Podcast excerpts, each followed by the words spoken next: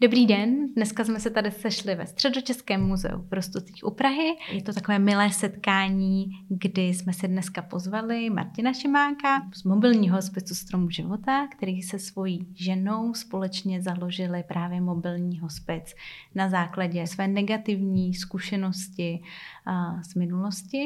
V první řadě tě tady moc vítám, děkuji, že jsi přijel za námi. Děkuji, že jsem mohl přijet, díky.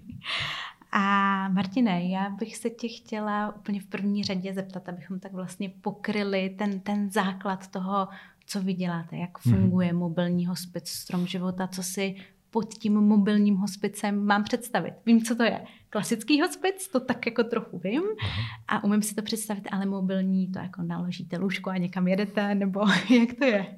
Je to, je to velmi podobné tomu klasickému hospici, akorát se to všechno děje doma. To znamená, ten hlavní rozdíl je v tom, že umírající člověk, který v kurativní medicíně už nenajde to, co by potřeboval, ta kurativní medicína už mu nenabídne uzdravení, mm-hmm. tak většinou takový člověk už ten svůj zbývající čas nechce trávit v nemocnici, chce být doma se svojí rodinou a to je to, co mu mobilní hospic umožňuje. Mm-hmm. To znamená, že vlastně pomáháte lidem odejít v jejich domácím prostředí. Tak, pomáháme vlastně nevylečitelně nemocným strávit ten jejich poslední čas doma s rodinou. Mm-hmm. A jak když jsem se připravovala na tenhle rozhovor, tak jsem načetla spoustu věcí, naposlouchala, a přečetla jsem vaše listy stromů života a hodně listů stromů života a narazila jsem na samozřejmě spoustu rozhovorů s tvými kolegy. Mm-hmm. Jedním z nich byl Petr Janík, který se věnuje fundraisingu u vás ve Stromu života a ten zmínil takovou zajímavou myšlenku, která je vlastně úplně pravdivá a to je, že narodit jsme se mohli, ale zemřít musí úplně každý z nás. A tak o té smrti úplně tak často jako neuvažujeme, je to vlastně tak jako všichni víme, ale je to takové jako téma, kterému se moc nevěnujeme. Ale je to vlastně o nějaké naší lidské volbě. Všude se nás ptají, chcete tučné mlíko nebo odtučněné mlíko. Vždycky se tak nějak jako můžeme vybírat, jak ty mhm, věci mm-hmm. chceme, protože společnost je dneska zvyklá se ptát, jak by si to představoval, jaké chceš podmínky, za jakých podmínek nastoupíš do práce. Ale když přijde na ten konec, tak eh, se nás vlastně nikdo na nic neptá. Je, je, to, je to přesně tak, jak říkáš. Eh, jsme zvyklí na obrovskou úroveň autonomie jsme zvyklí rozhodovat o nejmenších detailech našich životů. Eh, jsme opravdu jako od malička tomu zvyklí. Už jako malé děti si prostě vybíráme, které hračky chceme, aby nám rodiče koupili. Ale na konci v tom závěru života eh, mnohdy tu volbu nemáme. Nemáme možnost si vybrat vlastně, kde strávíme závěr života. Mm. A to je bohužel smutný, je to špatně a my se snažíme s tím něco dělat. A mnohdy tu volbu nemáme i proto, že vlastně nevíme, že jsme v závěru svého života. Mm-hmm. Takže k tomu, aby jsme si mohli dobře vybrat, potřebujeme kvalitní informace ve správnou chvíli a potřebujeme vědět, v jaké situaci se vlastně nacházíme. A teprve potom si můžeme informovaně rozhodnout o tom, co si myslíme, že je pro nás nejlepší. Mm. My věříme tomu, že většina lidí, pokud si může vybrat, kde strávit závěr svého života, tak si vybere domácí prostředí Mm-hmm. Ukazuje se to tak ze statistik, z našich zkušeností. A my sami, kdo pracujeme v hospici, to tak chceme. Takže nám to dává smysl umožňovat eh, lidem strávit závěr života v jejich domácím prostředí. Ale bohužel ne každý tu volbu dostane. Mnoho lidí vlastně ani neví, že v té situaci jsou a že by si mohli zvolit, že by měli vybírat. A je to samozřejmě škoda, je to, je to mm. smutný a je to šance, kterou vlastně máme jenom jednou. Žijeme jenom jednou, nebo aspoň já si to myslím, a umíráme jenom jednou. Takže máme jenom jednu šanci to jako udělat mm. dobře, nebo tak, aby jsme s tím byli spokojení, aby jsme neodešli tak, jak nechceme odejít. A tomu my se snažíme pomáhat. Mm. Cílem naší, naší práce není život zkrátit nebo ho prodloužit, ale vnést do toho života kvalitu. To znamená, my říkáme, že nepřidáváme dny k životu, ale život do těch posledních dní. A to je podle mě hrozně důležitý. Nemůžeme ovlivnit to, jestli zemřeme nebo nezemřeme, to už máme všichni daný, ale můžeme ovlivnit, jak to bude probíhat, kde to bude, jak to bude vypadat, jak se u toho budeme cítit a kdo v tu chvíli bude vedle nás. Mm-hmm. A to je ta součást té lidské svobody, moci se rozhodnout o tom, jak to právě bude. Ano. Tak to je hrozně hezké. My jsme tady dneska spolu proto, abychom se bavili o neziskovém sektoru a jaké to je vlastně získávat finanční prostředky pro ten neziskový sektor.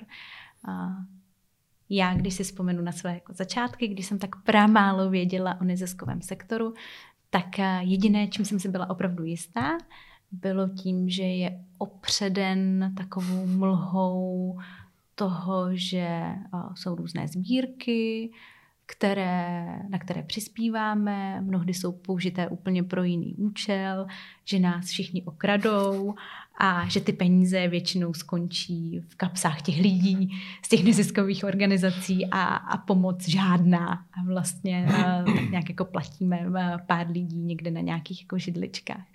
Pak jsem vstoupila do neziskového sektoru, začala jsem se tomu trošku více uh, věnovat. Stala se jedním z těch lidí, co sedí na té Přesně židličce. tak, kteří sedí na té židličce. A najednou jsem pochopila, jak ty věci jsou vlastně strašně složité a jak je strašně složité někoho přesvědčit o tom, že děláš dobrou práci mm-hmm. a že na ní vlastně potřebuješ finanční prostředky, protože ti jen tak nikdo nedá, ale to, abys mohl konat to dobro, tak na něj musíš, musíš mít finanční prostředky. Jak podle tebe vlastně vůbec dneska je vnímaný ten neziskový sektor? Já jsem optimista, takže já věřím, že, že se to velmi mění. A já jsem taky byla lepšímu. optimista. věřím, že se to mění k lepšímu, že, že dneska lidi se na neziskovky už nedívají jako skrz prsty na něco šedivého, do čeho není vidět, nikdo neví, jak je to financovaný, jestli vůbec platí nějaký daně, někdo, někdo má pocit, že ty neziskovky žijou z jeho daní, že, že vlastně jeho peníze končí v nějaké neziskovce, která dělá Bůh ví co. Mm-hmm. Myslím si, že se to mění, že to tak už eh, dneska lidi nevnímají, že dneska lidi opravdu přemýšlí nad tím, eh, pokud někam posílají peníze, co se s nima stane, mm-hmm. jak budou použity a, a jestli to má nějaký význam a dohledávají si informace, kdo zatím stojí, co dělají, jaká je jejich historie, jaké jsou jejich výsledky. Takže já věřím, že ta situace se mění k lepšímu, mm-hmm. ale zhruba před osmi lety si myslím, že to bylo jako velmi podobné tomu, co si, co si právě popsala. Hodně lidí nemělo důvěru v neziskovky, protože měli třeba špatnou zkušenost. Mm-hmm. Chtěli pomoct někomu zasaženým povodní nebo nějakou katastrofou, chtěli mu poslat peníze a zjistili, že ty peníze skončily v něčí kapse a vůbec neputo, nedoputovali tam, kam měli, což samozřejmě přináší prostě negativní zkušenost. Mm-hmm. Ale věřím, že to obrovské množství těch pozitivních zkušeností, tady ty negativní zkušenosti postupně přebije. A dneska lidi, s kterými se bavíme, s dárci nebo potenciálními dárci nebo s někým, kdo nás chce podporovat nebo se zajímá o to, co děláme, tak vidíme obrovský zájem, vidíme to, že Eh, mají zájem o informace, mm. že si hmm. spoustu věcí dokážou dohledat, vědí o nás spoustu věcí, které my jsme vůbec nevěděli, třeba, že, že o nás vědí, které jsme řekli někde v nějakém rozhovoru nebo vydali v nějakém článku před x lety a ty lidi si to dneska našli a, a ptají se nás na to, takže ten hlad po těch informacích je obrovský a díky tomu ty lidi vlastně vidí, co děláme, jaké jsou výsledky naší práce a, mm. a vidí, že to není žádná šedá zóna a že jsme otevření k tomu se s, s nimi bavit o tom, co děláme, jak to děláme, proč, kde na to bereme peníze, co nám chybí, co nám překáží, co nám naopak pomáhá. Hmm. Ale přece jenom, ty jsi zmínil, že jste tady 8 let. Před 8 lety jste někde začínali. Když bys vlastně mohl srovnat a můžeš srovnat, když bys měl srovnat tu situaci, která byla před těmi osmi lety mm-hmm. a která je teď, kdy se to jako překlopilo uh, v takové to, jste tady teprve jeden rok, no my si počkáme. No, jste tady jako teprve druhý, tak uvidíme, jestli ty už, peníze. Už rok, kdy, a kde je to ten teprve a už? Kdy se vlastně stáváte tou důvěryhodnou organizací, do které se vlastně jako může investovat, nebo s důvěrou investuju, nebo vkládám finanční prostředky. Těžko se určuje jako konkrétní okamžik a myslím si, že to není eh, daný časovým obdobím, mm-hmm. ale vlastně postojem těch lidí, kteří v té organizaci pracují, nějakým jejich sebevědomím a přesvědčením toho, že dělají dobrou věc a vidějí, že mají dobré výsledky, tak to jako tak nějak přijde samo. Mm-hmm. Nejdřív, nejdřív prostě o stromu života jsme mluvili eh, pravděpodobně pro ty úplně první dárce to do dneška vlastně nechápu a obdivuju, že, že vůbec jako někdo nám dal peníze na to, aby jsme mohli něco takového dělat. Protože jsme vlastně na začátku neměli úplně jasnou představu toho, co budeme dělat, jak to budeme dělat. Věděli jsme, čeho chceme dosáhnout, věděli mm-hmm. jsme, jaký máme cíle, ale nevěděli jsme, jak těm cílům dojít. Mm-hmm. Takže když jsme s těmi lidmi mluvili, tak jim to muselo být jasný, že my to vlastně nevíme, jak tam, jak tam dojít a že neznáme tu nejlepší, nejjednodušší, nejefektivnější cestu. Mm-hmm a přesto nám dali svoje peníze, takže to je pro mě úplně obdivuhodný a moc jako děkuju těm lidem na začátku a všem, kteří nás, nás podporují, protože i na začátku, i dneska je to pro nás extrémně důležité.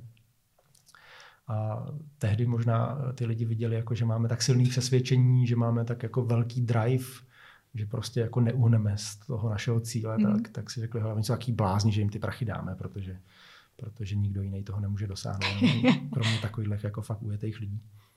A na začátku to bylo těžký, bylo to extrémně těžký, bylo to opravdu jako nespočet bezesných nocí, pokud někdo uh, něco nebudovalo opravdu od začátku v vozovkách na zelený louce, tak, tak uh, neví, jaký to je uh, nespat, protože má tak obrovské množství starostí a problémů, který neví, jak bude řešit. Já jsem někde v nějakém rozhovoru četla, myslím si, že to bylo zrovna s Maruškou, která říkala, že jste vypili spoustu vína a prodiskutovali spoustu nocí a že jste dokonce i, když jste chodili vlastně jako, jako oběd, večeři s dětma, tak už děti říkali, už zase mluvíte o té smrti, už, už je to jako zase tady to téma, všichni se na nás jako dívají a vy jste vlastně opravdu ten entuziasmus na začátku Přátelé byl nás tak jako přestali obrovský. zvát na takový ty grilovací párty, protože uh, si pak asi říká, ale nezvě, oni zase budou mluvit o té smrti, prostě nic je tady nezvě.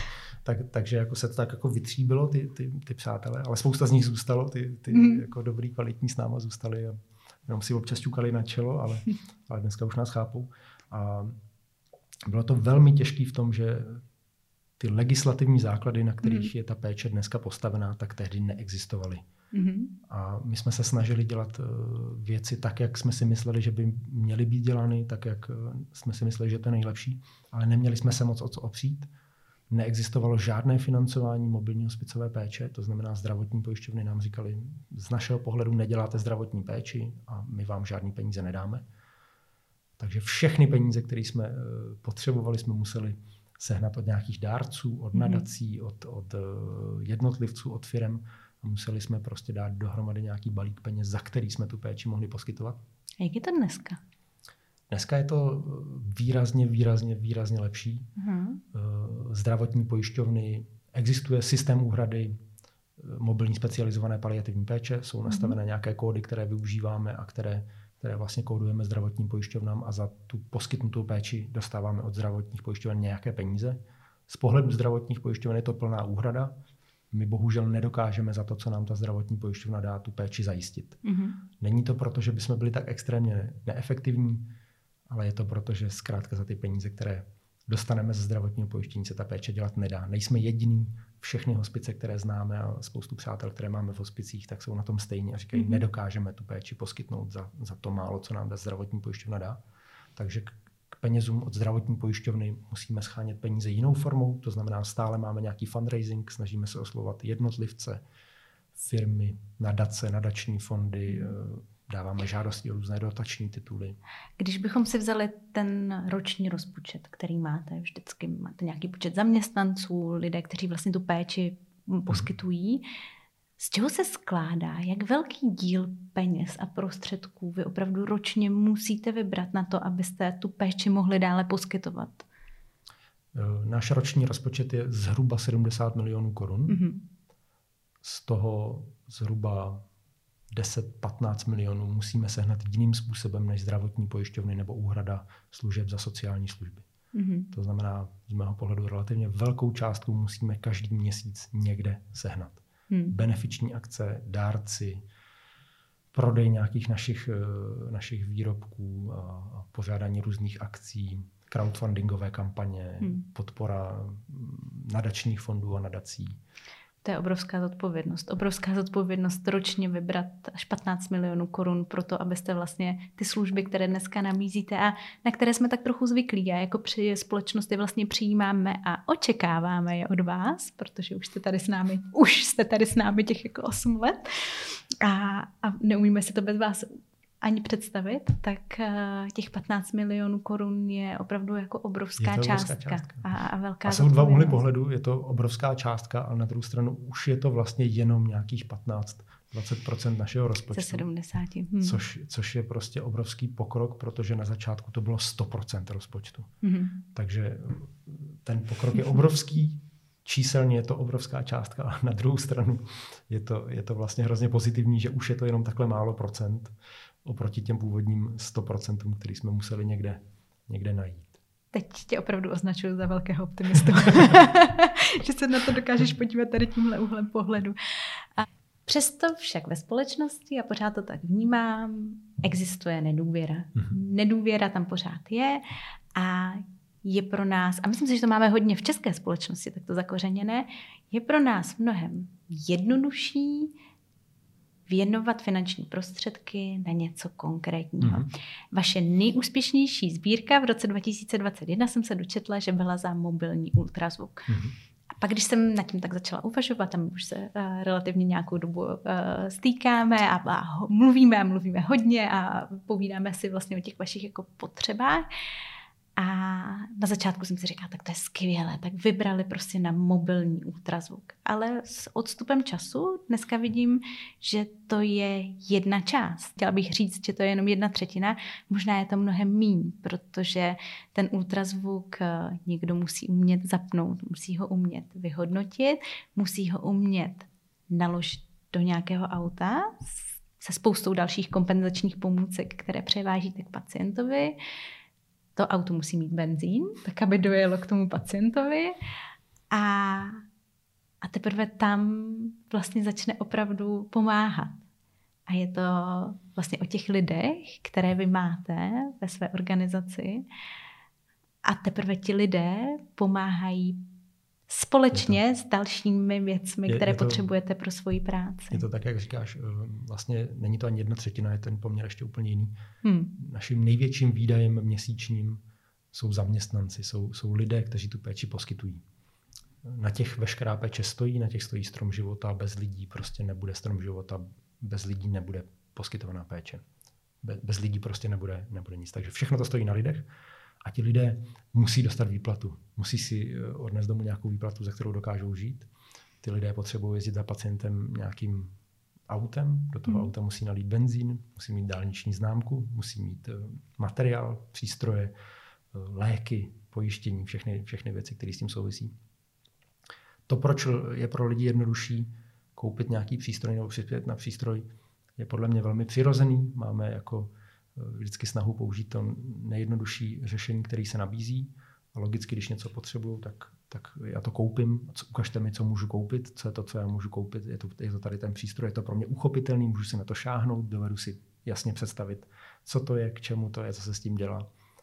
A, e, takže to je jako, jako, jako přirozený, ale když se začneme s tím dárcem pak bavit o tom, co teda skutečně potřebujeme, tak ti inteligentní lidé samozřejmě vidí, že to není jenom o tom přístroji, ale že ten přístroj musí někdo obsluhovat, někdo musí rozumět tomu, co nám ten přístroj ukazuje, a na základě toho nastavovat nějakou léčbu nebo, nebo volit nějaké postupy, aby výsledkem toho byl vlastně spokojený pacient, tak, tak ten přístroj jako samotný nestačí, že bychom ho koupili, postavili někde do vitrínky, tak, tak vlastně neposkytneme žádnou hmm. péči. Jsou to, jsou to především ti lidé, kteří eh, péči poskytují a tím, tím pomáhají přístroje, a další, a další podporné věci. Mm-hmm. Takže je to hlavně o té, o té komunikaci, vlastně o tom vysvětlení a pochopení mm-hmm. vašich potřeb. Já vlastně si tak jako můžu představit, že když dám nějakou určitou částku, takže si třeba koupím na měsíc marušku. a, a, a vlastně je to tak. A... Je, je vždycky dobrý to nějak jako vyobrazit, co s těma penězma děláme. Můžeme třeba říct, že když vezmeme tisíc korun, tak 10 eh, korun jde na to, 20 na to a můžeme to rozkatulkovat na léky, hmm. na lidi, na, na dopravu, na další věci. Ale uh, ti naši podporovatelé, kteří už jsou s náma třeba dlouho, tak tam se ukazuje, že pro ně to vlastně není moc, moc důležitý, jestli z té tisíci korun šlo na léky 10 korun nebo 20. Mm-hmm. Pro ně jsou spíš důležitý výsledky naší práce, to, co děláme, kolika lidem jsme pomohli, jakým způsobem, jestli to děláme dobře. Takže je to spíš jako partnerství, než že by to bylo eh, dám vám, vám podporu a budu dohlížet na to, jakou, jakým způsobem jste ji využili. Protože když už nám někdo dá podporu, tak je to velká ukázka důvěry. A my si nikdy nedovolíme tu důvěru zklamat a vždycky ty peníze využijeme k tomu, abychom mohli poskytovat péči. To je, to je jediný, co děláme a to je jediný účel, na, na který využíváme finanční prostředky. Ty jsi mi tak trochu odpověděl na věc, kterou mám v hlavě, nad, které vlastně, nad kterou dlouho uvažuju, je, jak vlastně vypadá takový ideální mecenáš. Jak vypadá a, ideální mecenáš. A vlastně si myslím, že jsi ho teď tak trochu popsal, jo, že jo, to je opravdu člověk, který dá finanční prostředky a nelimituje vás hnedka na začátku, na co konkrétně je máte použít. Kdybych měl říct, jak vypadá ideální, tak nejenom, že nám dá finanční prostředky a, a neurčuje, co s nima máme udělat, to znamená, že nám důvěřuje, že, že věří, že my určíme správně, co s těma penězma udělat. Mm-hmm. Ale ideální nám je nedá jednou, ale dává nám je pravidelně. Je s náma prostě, jako někteří dárci jsou s náma 8 let a podporují nás pravidelně každý rok nebo každý mm-hmm. měsíc. Tak, tak to, je, to je ideální dárce, ten, který je s náma dlouho, na kterého se můžeme spolehnout a, a kterýmu víme, že můžeme zavolat, když máme nějaký problém a on řekne, jo, já vám pomůžu ten problém vyřešit. Mm-hmm. Četla jsem, jak jsem říkala, toho hodně, když jsem se připravovala na rozhovor a někde jsem se dočetla, že nejvíc fluktuační pozice a v neziskovém sektoru je fundraiser protože zažívá spoustu zklamání, takových těch jako propadů. Kolik máte ve stromě života fundraiserů, kteří se tím zabývají? To je a těžká jak otázka. pro tebe vlastně, jak je vůbec motivuješ? Je to těžká otázka, protože eh, já úplně nevím, jaká je přesná definice fundraisera, ale my za fundraising eh, považujeme jednu naši kancelář, kde máme hmm. dohromady vlastně pět kolegů, kteří hmm. se každý věnují něčemu jinému. Máme kolegu, který se zaměřuje na to, že oslovuje firmy, aby podporovali naši činnost. Máme kolegyni, která se zaměřuje na jednotlivce, aby nás podporovali. Velice často jsou to lidé, kteří s námi mají něco společného, někdo z jejich blízkých využíval naši péči, oni se mm-hmm. rozhodli, že svým darem chtějí tu péči umožnit někomu jinému, posílají nám pravidelně nějaký, nějaký příspěvek. Pak máme eh, kolegu, který hledá příležitosti eh, v nadačních fondech, v grantových titulech, jestli bychom nemohli žádat o nějaké peníze, ať už na přístroje nebo na cokoliv jiného. Mm-hmm. Pak máme kolegyni, která oslovuje města, obce, kraje eh, a snaží se získat nějaké peníze z téhle z té sféry. A pak máme ještě kolegu, který se snaží psát velké projekty rozvojové, za které bychom mohli dělat velké, velké zajímavé projekty, které budou posouvat buď nás jako organizaci, anebo celou paliativní péči někam dopředu. Proč je vysoká fluktuace u fundraiserů? Já vlastně nevím, my tak vysokou fluktuaci nemáme u nás. Ti kolegové zůstávají dlouho, ale možná to je proto, že vlastně co mají společně všechny neziskovky, no všechny mají nějakého fundraisera. Takže možná, možná to je tím. Ale fundraiser je to extrémně náročná pozice, kterou jsem vlastně dělal od začátku a teď ji furt ještě dělám a snažím se dělat jí co nejméně, protože je to pro mě hrozně vysilující. A fundraiser má jednu obrovskou výhodu, vidí spoustu skvělých lidí a hmm. vidí, vidí tu hezčí část světa, ale bohužel vidí i tu, i tu jako temnější část toho světa, kdy uh, z našeho pohledu lidi mají mnohem víc, než by potřebovali, ale nejsou ochotní se o to podělit s někým, kdo takové štěstí nemá. A to, mm. to je potom jako smutný se na to dívat. A fundraising obecně má procentuálně velmi nízkou úspěšnost takže naprostá většina kontaktů, který fundraiser udělá, skončí odmítnutím, což může být pro tu lidskou psychiku velmi náročné. Jaké jsou ty důvody pro to odmítnutí? Eh, já se často setkávám s tím, že lidé tak jako brousí do různých eh, uliček a temnějších uliček, tak aby z toho jako vybruslili a přitom pravda je nejrychlejší, ne? No, já si myslím, že ty důvody jsou jenom dva. Buď ten člověk nechce nebo nemůže. Mm-hmm. Ale my těch důvodů jako samozřejmě dostáváme obrovské množství, ale ale myslím, že ve výsledku jsou to opravdu, opravdu ty mhm. dva. Buď někdo nemůže, protože jeho finanční situace to nedovoluje.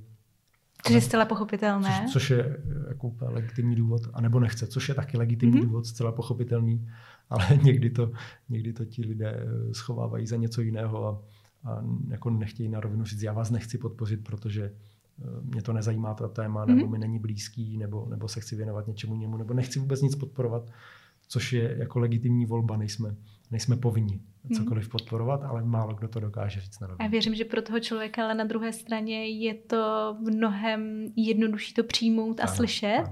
Nechci, nemůžu, a protože vnímám, že je to takhle v pořádku. Um, nechceme lidem přikazovat, teď musíš, nemusíš. Je to vlastně opravdu jejich vlastní přesvědčení, že to takto chtějí udělat, že chtějí věnovat nějaké finanční prostředky, ale takové ty různé jako cestičky a kličky okolo jsou pro tu psychiku vlastně jako velmi zatěžující. Já... Zažil jsem toho mnoho, mnoho různých jako slibů, který vlastně s každým dalším a dalším slibem bylo víc a víc jasný, že žádný ten z těch slibů se nenaplní a, mm-hmm. a ti lidi vám říkají, teď nemůžu, ale, ale zavoláme si příští měsíc, to stoprocentně budu chtít a chci vás podpořit, zajímá mě to, ale teď nemůžu. Zavoláme si za měsíc, pak se jako hraje taková eh, zvláštní hra komunikace, nekomunikace, až nakonec to třeba vyprchá. vyprchá a vyšumí to. A pro mě osobně by bylo mnohem jednodušší a příjemnější a vlastně i efektivnější pro, pro tu moji práci, kdyby ten člověk řekl, já vás nechci podpořit nebo nepodpořím. Mm-hmm. A on mi vlastně nemusí sdělovat důvod, on mi může říct, já vás nepodpořím a, a nebudu vám vysvětlovat, proč a já, já to přijmu a jdu dál a, a ten čas, který věnu tomu člověku, můžu věnovat někomu jinému. Mm. Takže vlastně by mohla platit taková jako poučka, pravidlo, že fundraiser musí uh, dlouho žít ze svého úspěchu a rychle zpracovávat ten neúspěch.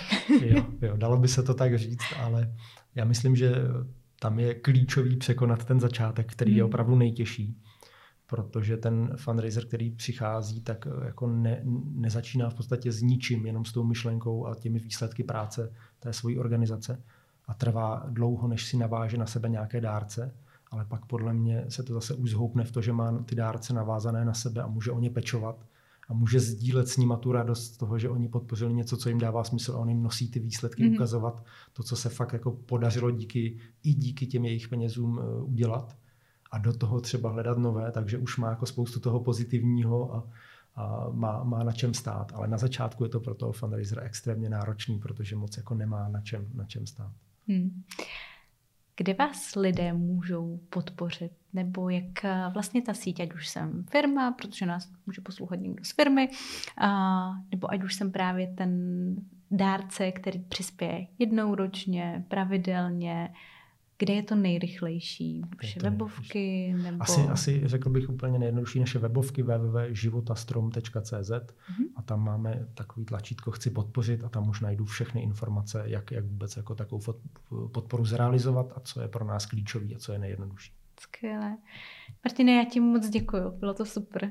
Já jsem já ráda, děkuji. že jsme tohle téma společně otevřeli a vím, že je nesmírně náročné, ale pro vás je vlastně takovou tou stabilitou a, a potřebujete ho a je potřeba ho, o, o něm hovořit a říct si, že ty věci nejsou jednoduché, ale nejsou nepřekonatelné. Je to tak a e, Vzpomínám si, jednou jsem se potkal s jedním člověkem, nebudu teď ho tady jmenovat. On taky dělá v neziskovce a jako bavili jsme se o tom, jak je to těžký a někdo zvenku, kdo nedělá v neziskovce, jako nás tak litoval, říkal, vy to máte fakt jako hrozně těžký. A on říkal, jo, ale my jsme si to vybrali. My tady jsme dobrovolně, my tu nejsme z donucení. Kdyby jsme nechtěli, jak jsme někde jinde. Takže jako je to těžký, ale asi ne tak, že by se to nedalo zvládnout, protože jinak bychom to nedělali. Takže je to těžký, ale je to naše volba. Děkuji moc. Já tobě i celému týmu přeju jenom to nejlepší, ať eh, se vám podaří zase pro ten příští rok vybrat aspoň o pár korun navíc a děkuji za tu práci, kterou děláte a že jste tady. Já moc děkuji.